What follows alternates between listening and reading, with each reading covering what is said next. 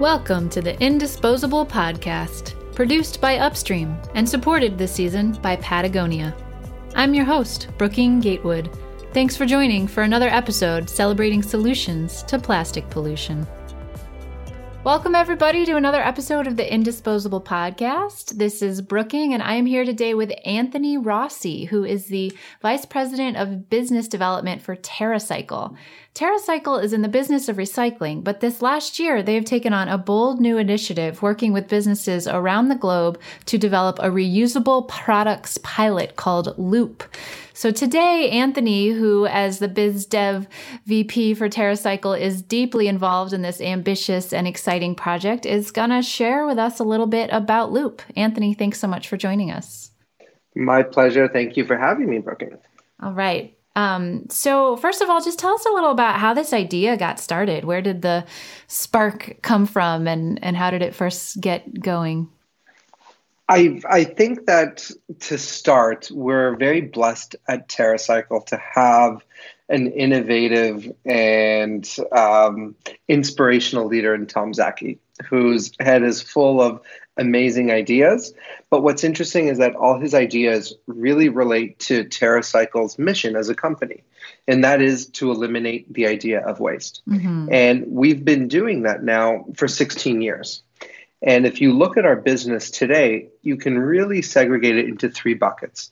The first is making products and packaging that otherwise would not be municipally recyclable. How do we as a company make that recyclable?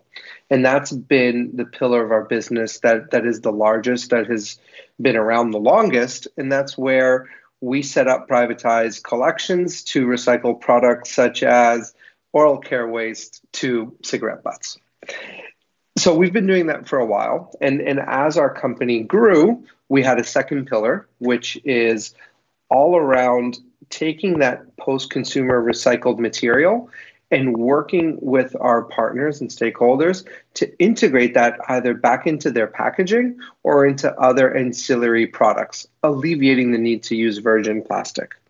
And I, I promise that i do have a point here and that is a couple years ago, Tom was at the World Economic Forum um, with Procter and Gamble announcing the launch of our Head and Shoulder Ocean Plastic Bottle. And there was a lot of, of chatter. There were a lot of uh, sessions at the World Economic Forum around post-consumer recycled material and recyclability and compostability. And I think he started to think, is that the best we can do? And for us and for Tom, even if all products and packaging are recyclable municipally. And even if all those products are made from recycled material, which we're very, very far away uh, away from that, it, that's not the best we can do because we're still living in a disposable linear society. Mm-hmm. So that's where the idea for Loop started. It's how do we, instead of putting a band aid on a cut and then that's really what is the waste management industry. It's trying to stop the bleeding. How do we get to the source? How do we stop plastics from ending up in landfills ending up in oceans to begin with? And that that is loop. What loop really is at its core is a platform that enables you know companies like a procter and gamble or a unilever danone and retailers like a carrefour or a tesco to move from a linear supply chain to a more circular and durable supply chain yeah. And for our listeners who might not be familiar with those terms, so a linear supply chain, there's the idea of a resource or an input, then we use it and then it turns into waste. And then circular basically says there's no such thing as waste, right? And that anything that we would consider a waste product is actually an input into some other part of the economy. Am I getting that right? Yeah, I think so. If, for me, actually, the, the new CEO of Unilever said it quite well, Alan Jope. He said, uh, the linear economy it's it's a culture of take. So we're taking natural resources make making new things from that and then dispose. And that's the chain that we have to break. And that's you know for us where circularity reusability um, truly is going to be the answer moving forward Awesome.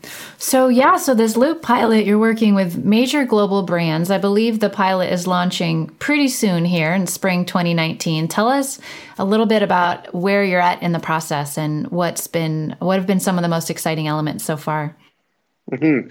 So for us, we've started this process with the brands uh, over two years ago now. So we've been working with these brands to create packaging and to create a supply chain that can enter into into the Loop platform. What's what's nice is that we just went live in both Paris and New York, where select consumers in each of those markets are starting to, to order these products through the Loop platform. So for us, it's been a long period of development. And, and you can imagine that this shift into circularity had a lot of moving pieces and there were a lot of heavy lifting to get it launched. Mm-hmm. Uh, but what's really exciting for us and for our partners is that we're finally going live. Consumers are going to be able to say, this is what we like, this is what we don't like, and we'll start to get real feedback on the platform. And that's a really important point of time uh, for us because we want to make sure that Loop operates flawlessly and second that consumers enjoy the experience. Mm. So the pilots run in Paris and New York. How long are the pilots running? So the pilots don't have a, a set end date. What I would say is they're pilots in the fact that they're not open to everybody. So we we have a set number of participants that can participate in the pilot. So 5,000 households can participate in the Paris area and 5,000 in the tri state area that I mentioned earlier. When the pilot ends is, is as we continue to grow. So for us, we want to grow that 5,000 over time. And what's really interesting is that with Loop, we are also going to be partnering with retailers. So I mentioned Carrefour in France, Tesco in the UK. Here in the United States, it's with Kroger and with Walgreens. We are going to embed the Loop engine, if you may, how it works, into these retailers' existing supply chain. And that is going to allow us to get to more people to participate. So I know that's a long winded answer, but uh, for us, the pilot hopefully will mature into something that is larger in scale. That timeline hasn't been defined yet, but it's as quickly as possible. Mm, yeah, it's so exciting. Um, so, you know, our average listener at some point in the next I don't know, number of years, there's a chance you could go to your local grocery store and be able to participate in this reuse system. So tell us a little bit more, you know, imagining that future where it's at, at some point at grocery stores everywhere. What does it actually look like for people to engage as consumers in the loop process? We hope that it's going to be a very pleasant process. Uh, I, am going to use Carrefour as an example because Carrefour is probably the furthest along of all of our retail partners. So by the end of 2019, a consumer will be able to order Loop products through Carrefour's e commerce site, uh, where they will be able to go on to carrefour.fr. They can find the Loop store. They would fill up their cart with all the products that are available. At that point in time, I think it's safe to say we'll have anywhere from 200 to 300 different products available. And once their cart is full, the consumer will check out. Their order will be delivered directly to their door in a durable, reusable tote bag that we have created together with Carrefour. Consumers will take out their products. They'll use their products just like they do today, uh, behavior change starts when the product is empty.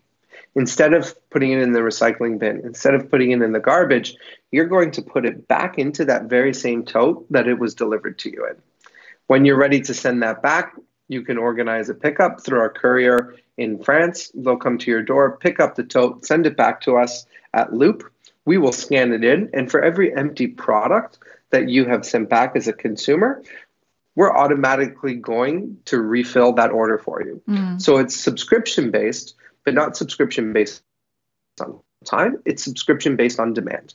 And not only are you going to get that new product, it's important to note that the package that you get is not necessarily going to be the same bottle that you had just sent back. It might be my bottle that I had sent back six weeks ago that has been cleaned, sanitized, refilled by our partners, and re entered inventory. Mm-hmm. And what if you use a product and decide you don't want to use it again? Can you still send the canister back, or or is it the system only work for the refills?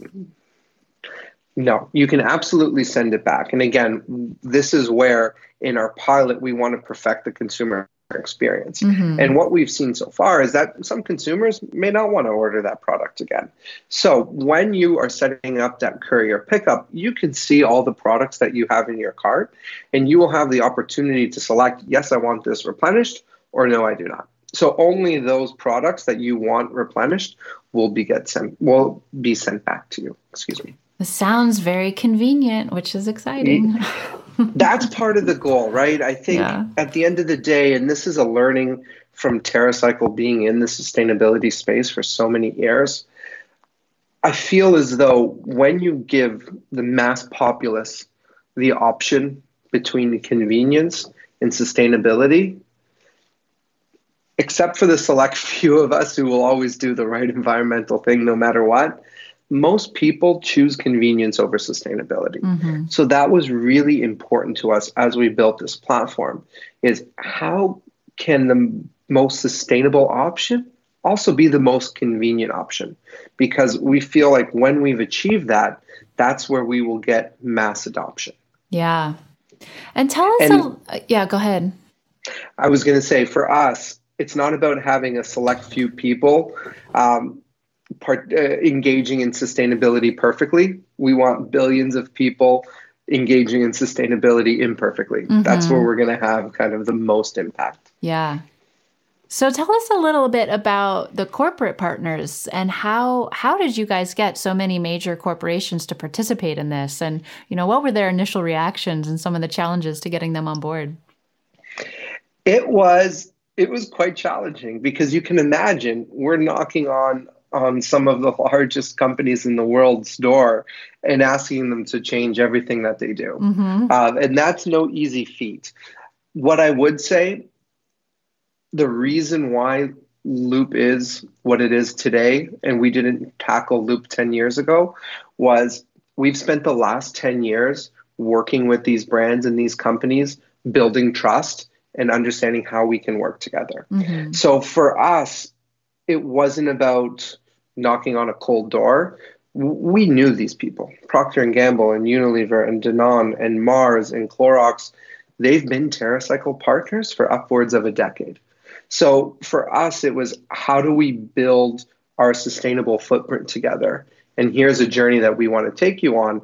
And a lot of them were receptive to that because they know in, in working together for so long that we need to move in this direction. So mm-hmm.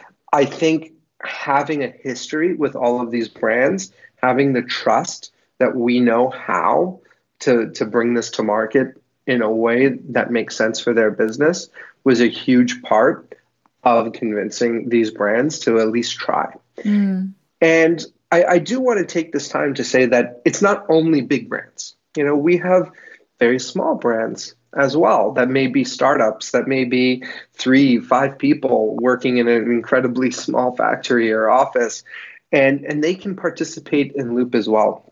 And that's really exciting for us because again at the end of the day we want widespread consumer adoption and consumers want choice.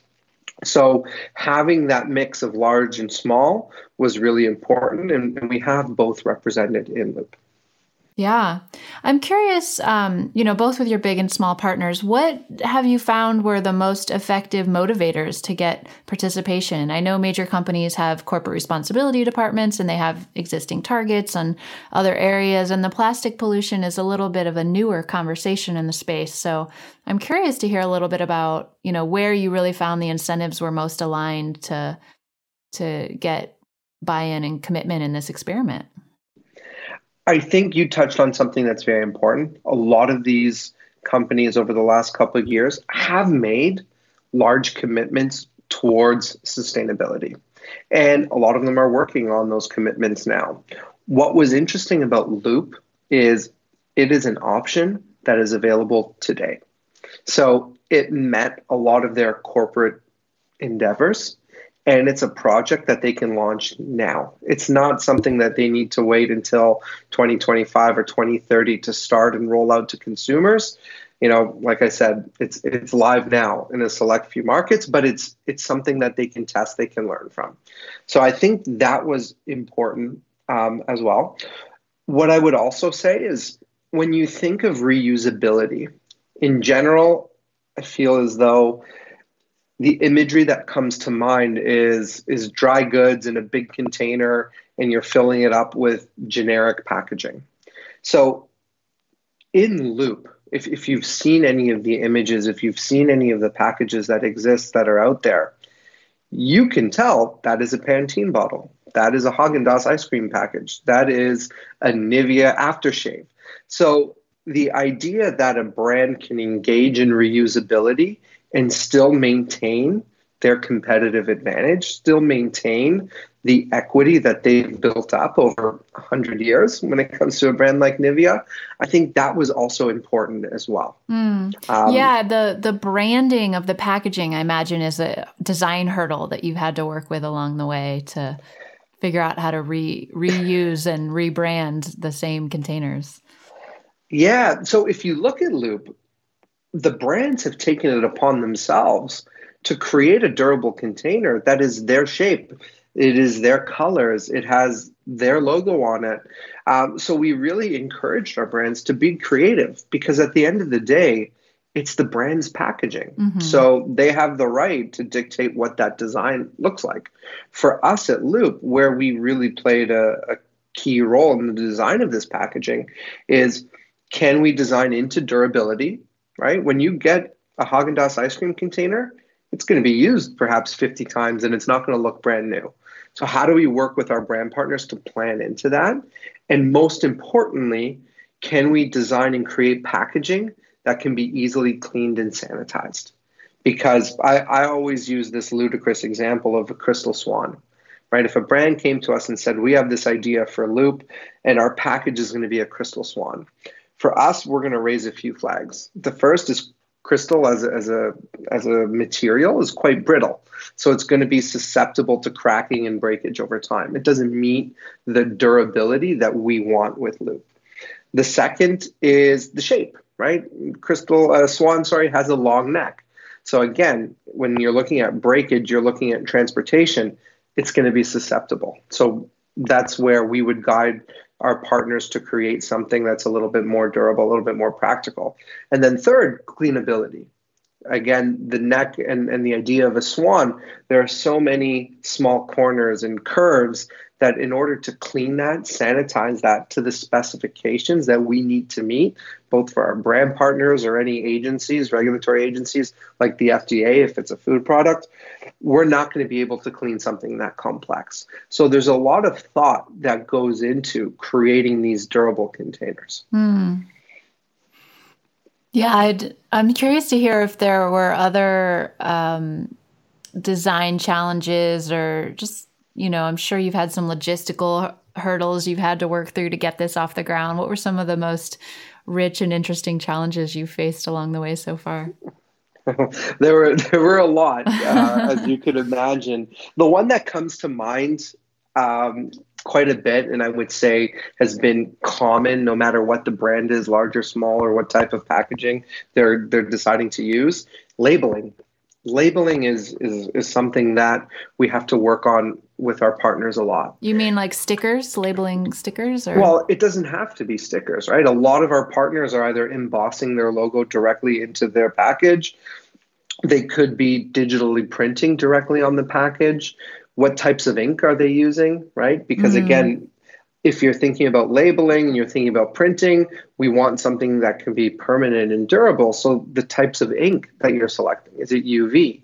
Is it ceramic based inks, which is incredibly durable? When you print that, it's incredibly susceptible to scratching and, and wearing down because at the end of the day, you can imagine if you're a regulatory lo- uh, lawyer at one of these big companies, you can't have safety information that's half faded or rubbed off because that is is encroaching upon uh, safety concerns. Mm-hmm. Um, so labeling is is one that that we pay special attention to, and and there are a lot of workarounds. We have things that are very permanent, but if we're talking about an ingredient uh, that could be changed. If we're talking about a date code or ex- expiration date, um, those need to be kind of changed quickly. So there are a lot of labeling considerations when putting your packaging into the platform.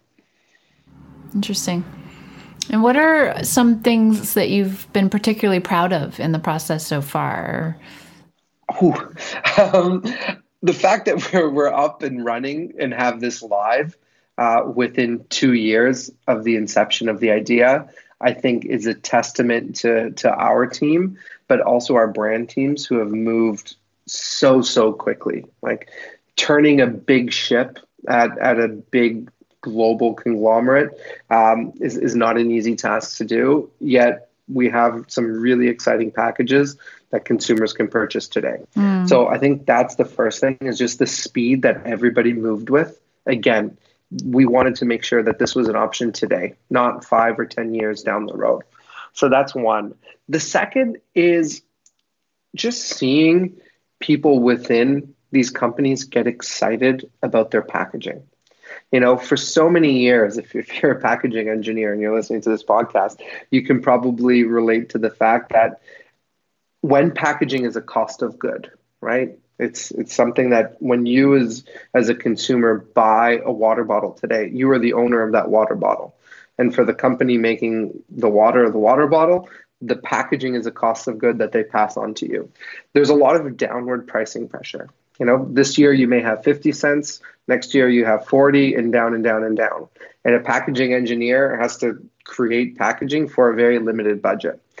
With Loop, we gave our partners $3, $5 to create something really cool. And packaging no longer was treated as a cost of good that how cheap can we make it?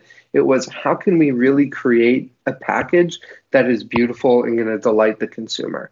So the first thing for me is is seeing uh, Loop consumers open up their tote and pick up and, and look at this packaging and really be delighted by it. I think that's really exciting about Loop, and it's very different than you know the single use equivalent that's on shelf today. Yeah, that's a great point. Bring like the the artistry of the packaging in and of itself, and I think you see that a lot in some of the more. I live in Los Angeles. There's you know a farmers market kind of scene where people really pay a lot of artistic attention to the way that cosmetics and other things are packaged. So it, it is exciting to see that coming into the mainstream goods space as well. Mm-hmm. And again, if you're a consumer and you just like convenience and you're delighted by nice packaging, you're going to be attracted to Loop. It's not just that hardcore sustainability or green fanatic it it really is everybody. Yeah. And and the fact that we've created an option where it's it's a convenient option and we're autopiloting consumers into behaving sustainably, I think that's going to be really groundbreaking. And if we look back five, ten years from now, I hope that's something that we were able to prove with Loop that sustainability doesn't have to be difficult, doesn't require consumer sacrifice. Yeah, I'm so excited about this talking to you. I really, I really do hope that you guys have tremendous success and that it, it changes the game. Um, for our listeners who are also really excited about this, is there anything that you know your average your average listener who doesn't live in New York or Paris can do to support this initiative and to help show their interest to to help the pilot spread faster? Any anything that your average person could do?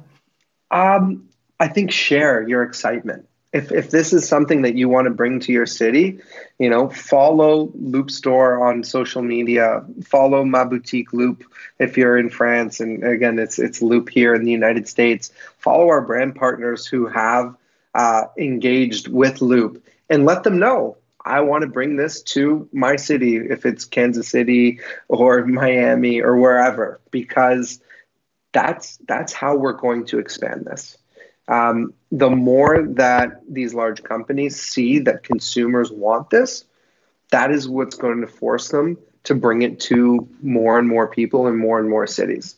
Um, they're just not going to do it on their own whim. So, you know, as a consumer, every time you you purchase a product, you're really voting for that product with your dollars, and you're showing the manufacturer of that product that you like that and you want to keep buying it. You can't do that with Loop if you're not in the areas where we're launching but but be vocal and let people know that you want this here. Um, and and again, you know, as you you introduced me, you said that my role is in sales. If you have brands that you love to use and they're not in Loop, let them know. You know, we've had probably a dozen partners who proactively reached out to us after we made the announcement that Loop was coming in, in January of this year.